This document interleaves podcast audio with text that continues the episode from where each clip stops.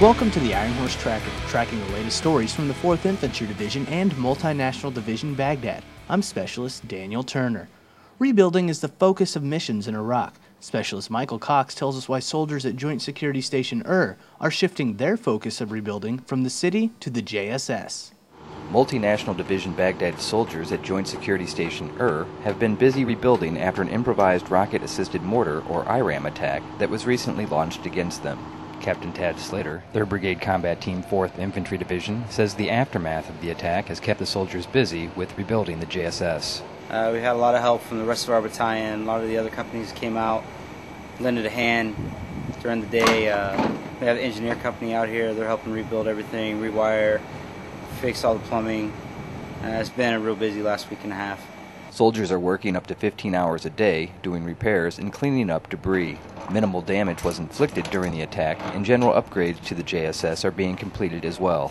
Colonel John H. Hort, the commander of the 3rd Brigade Combat Team, 4th Infantry Division, recently toured the grounds with engineers to assess the damage and talk about repairs, upgraded security measures, and ways to improve the quality of life for the soldiers that reside there. In addition to the repairs and upgrades being done on JSS Ur, an Iraqi Assistance Center is also being built there.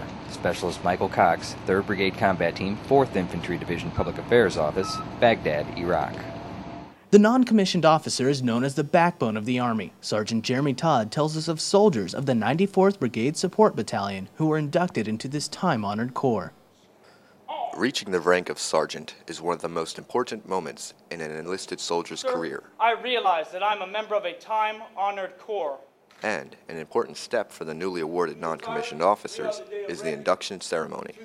On Forward Operating Base Rustamiyah, 94th Brigade Support Battalion soldiers celebrate their induction into the Corps of Non-Commissioned Officers.